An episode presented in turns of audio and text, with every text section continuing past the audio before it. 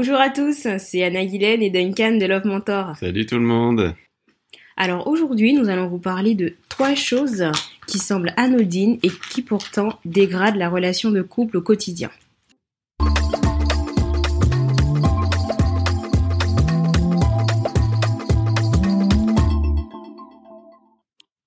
En général, dans un couple, quand les deux personnes sont ensemble, c'est parce qu'elles s'apportent des choses mutuellement. Elles, euh, elles se permettent mutuellement de s'élever, de progresser. Elles s'apportent du bonheur, de l'amour, enfin voilà. Elles se tirent vers le haut. Elles se tirent vers le haut, exactement.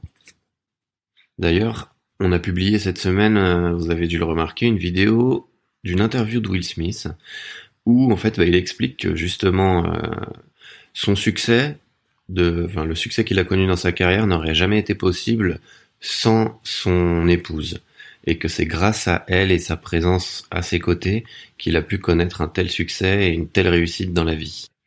Donc du coup on en a pas mal discuté avec Anna cette semaine et, euh, et on s'est dit qu'à l'inverse il y avait certaines attitudes qui pouvaient pousser et tirer son partenaire vers le bas.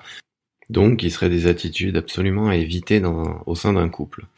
Et une de celles qu'on a identifiées, donc c'est le fait de mal utiliser le pouvoir de la parole que chacun de nous avons. Car il y a quelque chose dont on se rend pas souvent compte, c'est que les mots et la parole ont un très très grand pouvoir sur notre partenaire. C'est euh, exactement ça. Et euh, souvent, euh, dans nos mots, on a une attitude très critique envers notre partenaire. Et là, je parle vraiment des critiques destructrices. Il y a de la critique constructive qui permet à l'autre de s'améliorer. Mais souvent, en fait, dans notre manière de parler, on peut avoir tendance à critiquer et ces critiques peuvent être très destructrices sans même qu'on s'en rende compte. Et en fait, il faut savoir que le fait de critiquer, ça crée une atmosphère, comment dire, une atmosphère de sécheresse en fait dans le couple, c'est-à-dire que ça empêche à l'autre de se développer. Oui, et puis ça peut faire perdre complètement confiance en lui, euh, à la personne qui, qui subit ces critiques. Alors qu'à l'inverse, avoir des paroles positives envers son partenaire, Là, justement, au contraire, ça peut lui, lui donner des ailes et lui, permettre vraiment d'atteindre les, sommets. Par exemple, euh, moi, à titre personnel, je sais que sans les encouragements et, la positivité d'Anna Guylaine, jamais j'aurais pu monter mon propre business et je serais encore aujourd'hui à être, à être un employé dans une entreprise. Alors que si elle avait au contraire passé son temps à me dire mais tu y arriveras pas, ça va être compliqué, comment tu vas faire si on n'a plus d'argent, qu'est-ce qui va se passer, c'est trop risqué. Et eh ben avec ces critiques négatives, jamais j'aurais eu le courage de me lancer et jamais euh, je n'aurais pu créer mon, mon entreprise. Et c'est vrai qu'il y a beaucoup de couples où en fait ce genre de paroles négatives sortent facilement sans qu'on s'en rende compte des paroles du type tu ne vas pas y arriver, est-ce que tu es sûr que c'est fait pour toi, euh, c'est peut-être trop dur pour toi, des paroles en fait qui qui découragent. Et pourtant ça semble anodin parce que on peut se dire c'est par sécurité que que la personne euh, dit ce genre de choses mais ça remet en fait quelque part euh, en question les compétences, les talents de l'autre. Donc là, c'est la manière un peu la plus douce, on va dire, au niveau de la critique, mais il y a des critiques qui sont beaucoup plus dures, du, du, du genre euh, t'es nul, euh, ce que tu fais ça vaut rien, tu sais rien faire de bon, t'es un bon à rien. Incapable. Voilà, il y a toute une liste de choses en fait où on se dit allez, peut-être qu'on peut dire ces choses-là sur le coup de la colère, mais ce sont des mots très puissants et la personne qui les entend on n'imagine pas en fait tout ce que ça peut travailler en elle, tout, ça peut détruire toutes les ressources qu'elle a en elle et sur lesquelles elle s'appuie. Donc c'est vrai qu'il faut qu'il faut vraiment être attentif à ce qui sort de notre bouche parce que la critique ça peut détruire le partenaire, ça peut les décourager et finalement, en fait, euh, ça détruit le couple parce que personne n'a envie d'être à côté d'une personne qui est constamment en train de critiquer, constamment en train de se plaindre, constamment euh, insatisfait en fait. Oui, d'ailleurs, ce thème de, de la parole et de la puissance des mots est un thème qui est très très vaste et je pense qu'on refera un, un podcast, un podcast euh, vraiment spécialement autour de ce, de ce thème-là. Qu'est-ce que tu en penses? Oui, oui, oui, ce serait une bonne idée. Ce serait une bonne idée. Et euh, je, je pensais aussi à un autre point avant de passer au point suivant. C'est euh, il y a même des expériences qui ont été faites donc sur des plantes. Hein. Après, ça vaut ce que ça vaut, hein, mais qui montrait un peu euh, l'évolution de ces plantes. Je crois qu'on en a comparé trois. Et une à qui on disait des paroles positives, une à qui on ne disait rien, et une autre à qui on disait des paroles négatives. Et en observant le développement, on voit que celle à qui on dit des paroles positives se développe de manière fulgurante. Celle à qui on dit rien se développe, voilà, de manière, euh, je pas classique, on va dire. Et celle à qui on dit des paroles négatives, il n'y a pas du tout de développement. La plante, elle pourrit sur elle-même. Alors ça, ça vaut ce que ça vaut, on y croit ou on n'y croit pas. Mais je pense que ça montre quand même si on peut avoir ce genre d'expérience sur des plantes, j'imagine pas sur des humains qui ont euh, un raisonnement, une conscience, des émotions, des sentiments, quel impact ces paroles peuvent avoir. Merci pour ce petit commentaire vegan.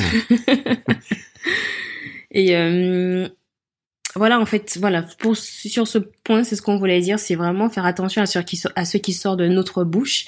Les critiques euh, sont destructrices. Ça veut pas dire qu'il faut tout accepter, ne rien dire, mais mettre les formes.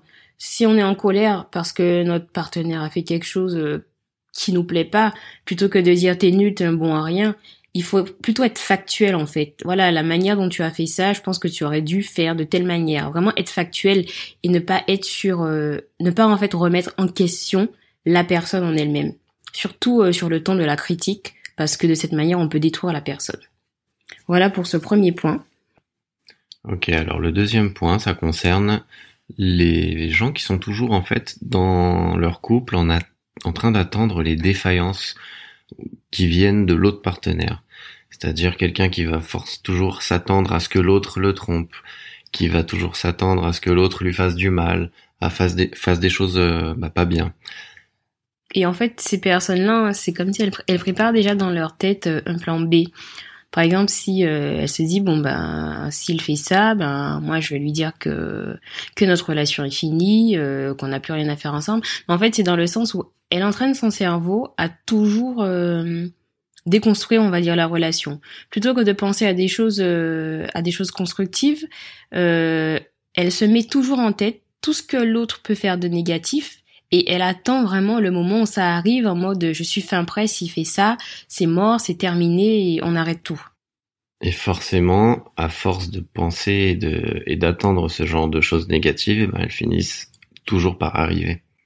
Par exemple, dans, dans les couples, les personnes qui vont souvent avoir peur euh, des infidélités de leur partenaire euh, vont peut-être avoir tendance à, à être euh, excessivement jaloux, à faire preuve de jalousie, à vouloir surveiller tout ce qui se passe, surveiller dans, dans toutes les affaires, fouiller, et au final, par leur comportement justement qui est très négatif et qui est dans l'anticipation d'une infidélité va, va créer en fait les conditions de cette infidélité et qui risque de se produire.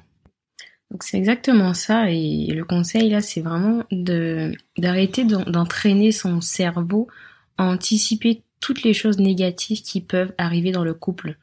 Parce qu'on peut pas être entier avec quelqu'un à 100% dans une relation et en même temps euh, vivre dans la méfiance et euh, s'attendre et se préparer en fait euh, au pire sans raison. La troisième chose à éviter, et qui peut paraître banale en apparence, c'est le fait d'arrêter de persévérer. C'est-à-dire se dire tout va bien dans mon couple, donc j'arrête mes efforts et je commence à me reposer sur mes lauriers. L'exemple que je pourrais donner, ou plutôt l'image, c'est euh, si on imagine euh, une grosse pierre sur une pente, tant qu'on fait, tant qu'on pousse la pierre, on la fait monter, elle avance. À partir du moment où on lâche, la pierre, elle ne reste pas sur place, elle redescend. Et dans la vie de couple, c'est exactement la même chose. À partir du moment où j'arrête mes efforts parce que tout va bien, eh ben tout ne va pas continuer à aller bien. Les choses vont commencer euh, à se dégrader petit à petit, même si ça va pas forcément arriver, du jour au lendemain. Mais à partir du moment où j'arrête de faire les efforts que je faisais sous prétexte que mon couple va bien, eh bien forcément les choses vont commencer à aller de moins en moins bien. Oui, c'est ça. Alors après, c'est quelque chose qui arrive forcément dans, dans le couple à un moment donné. On se sent bien, on se sent bah, la, routine, comme on en parlait hier, commence à s'installer, donc on arrête de faire les efforts et c'est là que ça commence à se dégrader. Et c'est même pas uniquement valable dans la vie de couple, hein, même dans la vie de tous les jours. Euh, ouais, c'est valable partout, hein, peu importe le domaine. Euh, dès qu'on arrête les efforts, dès qu'on arrête là, de persévérer, de, de travailler, eh ben les choses commencent à se dégrader petit à petit. Alors pour récapituler tout ce qu'on a dit, alors il y a trois attitudes finalement qui peuvent mettre en péril un couple. La première, c'est le fait de critiquer de manière destructrice et de manière intempestive aussi. Donc utiliser de la bonne manière le pouvoir de la parole. La deuxième attitude, euh, rappelle-moi, j'ai un petit oubli. Le deuxième, c'était d'anticiper, d'être toujours dans l'anticipation des mauvaises choses qui peuvent arriver dans le couple. Merci chérie. Et euh, donc la troisième chose, c'est euh, le manque de persévérance. Il faut se rappeler de l'exemple la pierre sur la pente. Si je la lâche, eh ben elle recule. Donc persévérer quotidiennement les petits efforts qu'on fait au sein du couple. Voilà. Bah, écoutez, j'espère que ce podcast vous a plu. On en arrive tout doucement à son terme. Tu as quelque chose à rajouter? Alors oui, s'il vous a plu, n'hésitez pas à le partager. S'il ne vous a pas plu, partagez-le quand même. Il va sûrement plaire à d'autres. Et euh, n'hésitez pas aussi euh, à télécharger le guide gratuit que nous avons euh, créé spécialement pour les couples qui veulent retrouver une complicité. Donc on a pas mal de petits challenges auxquels on a réfléchi qui permettent de rapprocher le couple. Voilà. On va le mettre en lien dans, dans la publication.